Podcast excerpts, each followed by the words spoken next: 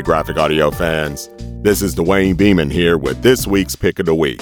My pick this week is the first book of a new supernatural mystery series from Graphic Audio G.S. Dennings' Warlock Holmes 1 A Study in Brimstone. Get ready for an all new take on everyone's favorite Victorian odd couple. Holmes and Watson are back, but this time, Holmes is communicating with thousands of demons, constantly trading favors to help solve unsolvable crimes. One problem, though every time he receives one of these favors, the thin wall separating our world from a literal hell gets even thinner. Fortunately, Dr. Watson, his new roommate, is really quite good at solving mysteries, using the more traditional methods of following clues and making keen observations.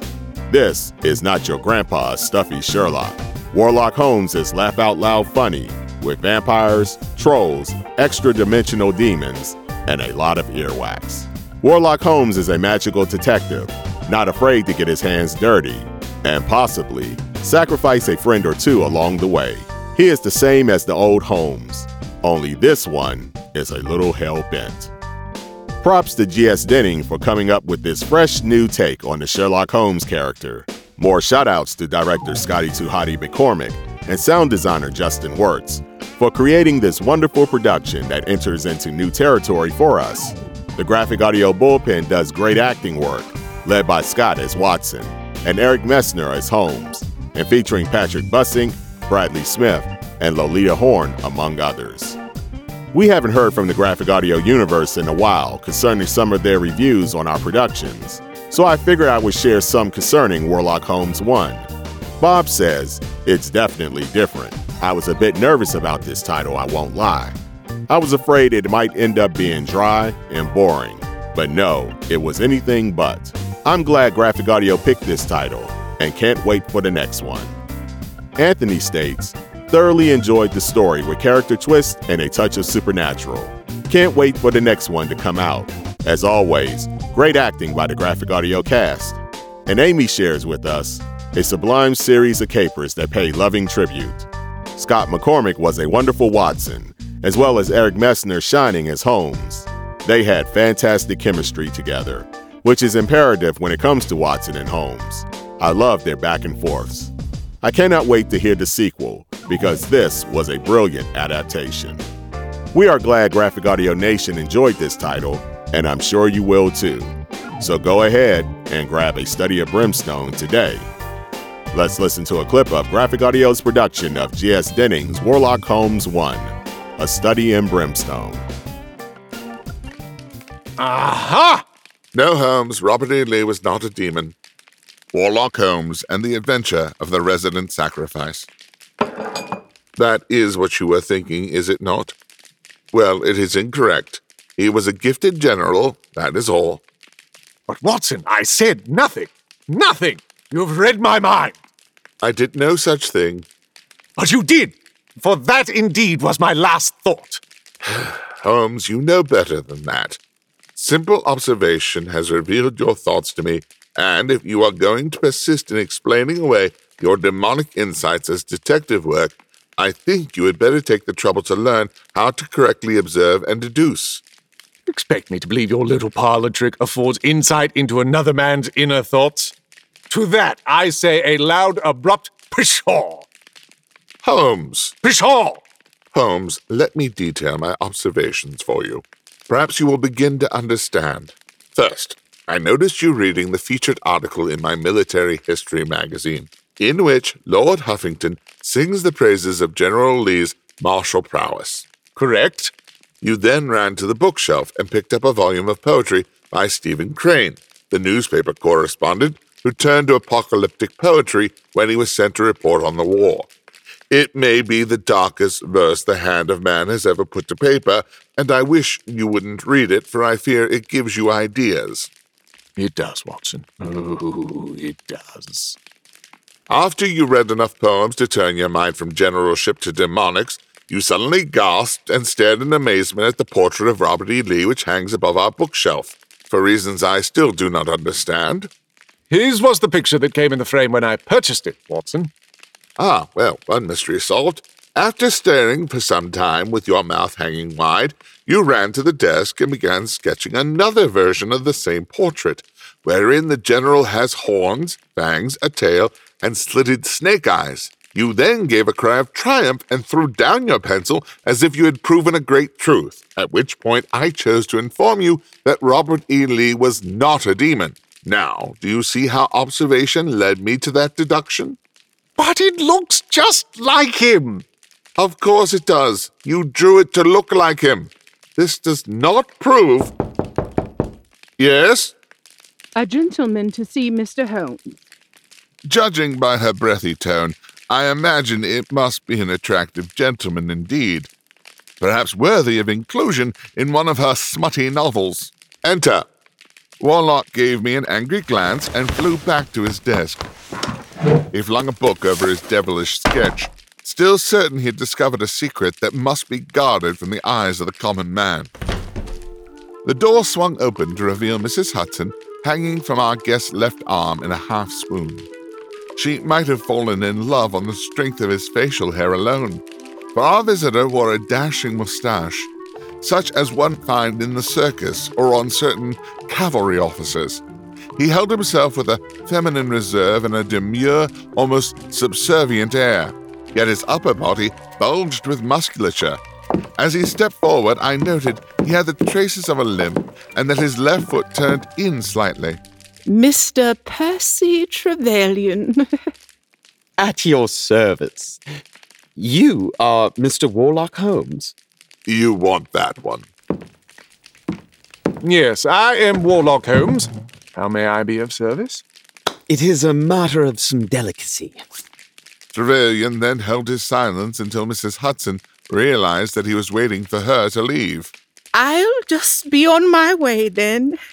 Lovely to meet such a distinguished gentleman such as yourself.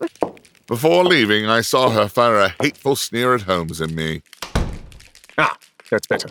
Now, tell me all. Well, I am the founder of Trevelyan's Aerial Ballet. And a dancer. I perceived it at once. Trapeze, I think you'll find.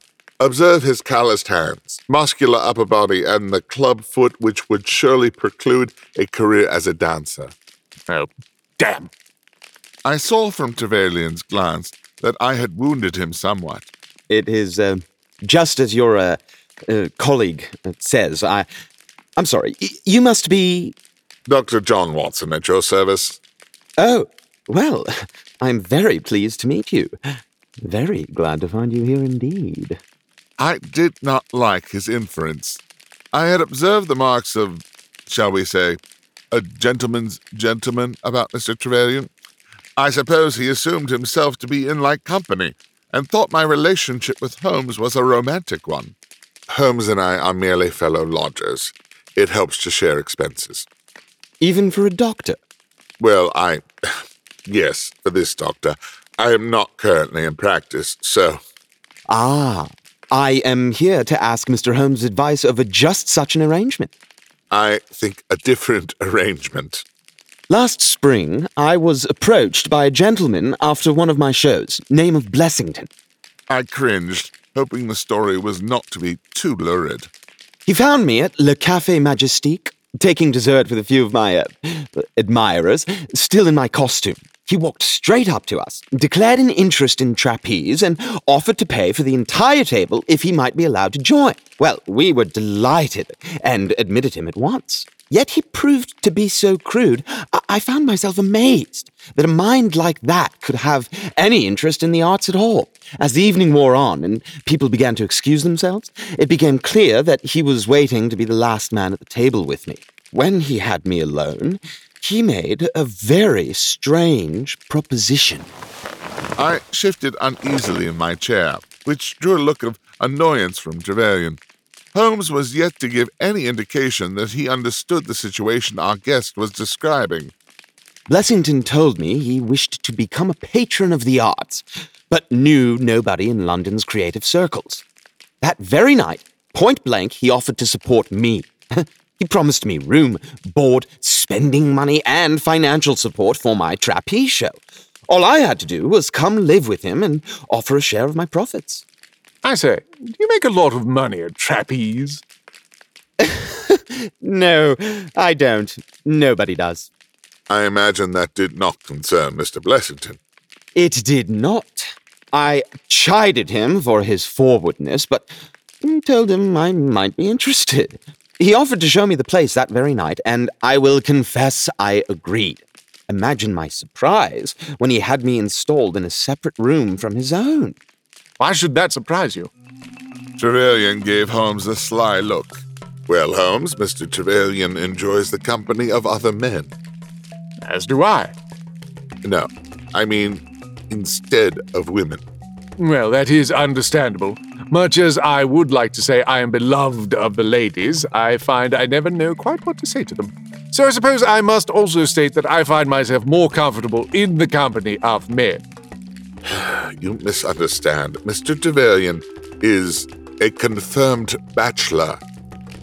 Well, if anybody asked you or me to confirm our marital status, would we not have to proclaim ourselves bachelors also? Holmes, when a gentleman agrees to move into another gentleman's house and allows that man to pay his way through life. Just as you and I do. No, Holmes, this is a different arrangement entirely. It sounds exactly the same. Finally, Trevelyan nodded to me that he would take over. He leaned in close to Holmes. Oh, yes, that is different. I have heard of such things, of course, but Mr. Blessington was not offering such an arrangement? No! Once he had me installed and dependent, he ignored me entirely. Still does. We rarely speak more than a few words to one another. I have the whole top floor to myself, he keeps the lower one. In payment, I give him four fifths of my box office takings whenever I mount a show. 80%? It is a pittance. What is 80% of nothing, Doctor? He's squandered a fortune on me, yet he never complains of the loss. The only way I can upset him is by staying out too late. He is insistent that I spend every night in my rooms. He seems to want me there during all hours of darkness. Curious. This arrangement held until yesterday evening. Earlier this week, an actress friend of mine brought me a card. It bore the name of Gerard Maideru, a confederate of the great father of trapeze, Jules Leotard. She told me that Monsieur Maideru wished to meet with me and might consent to instruct me on a few of Leotard's techniques. Well, I was ecstatic. I agreed to meet him at my house yesterday evening.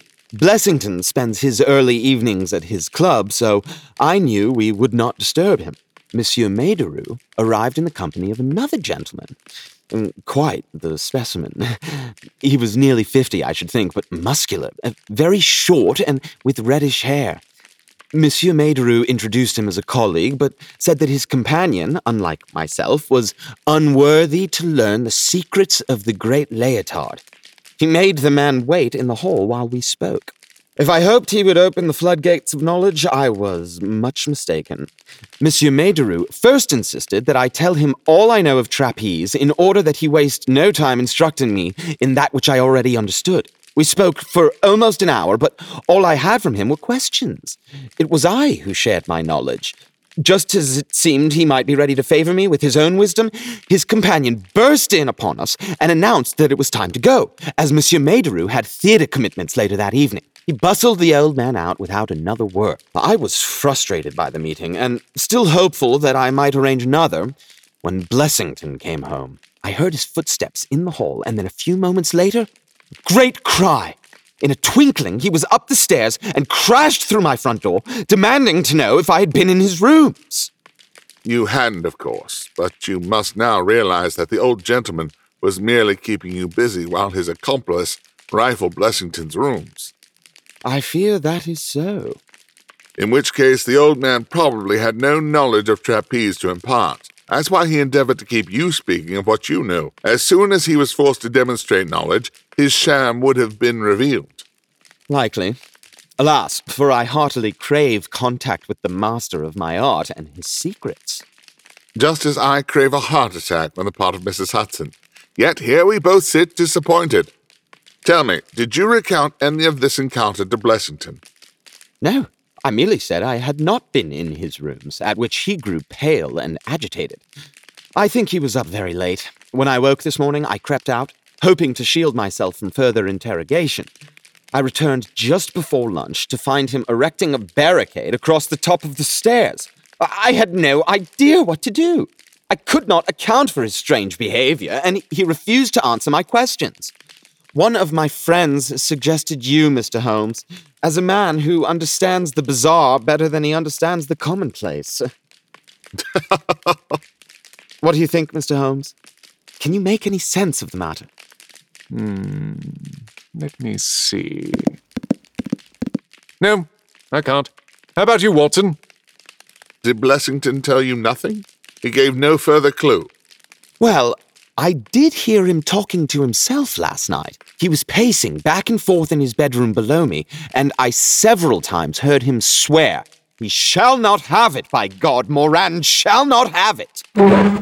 Watson, get your coat.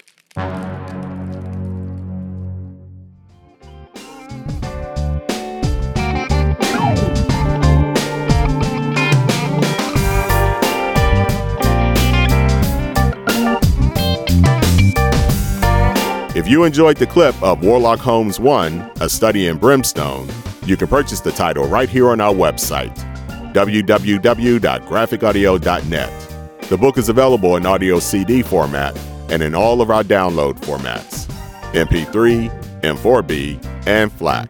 Plus, you can listen to your downloads anytime, anywhere with our free Graphic Audio Access app, available for Apple and Android devices. Be back soon as I'll have another pick of the week for you. Until then, peace.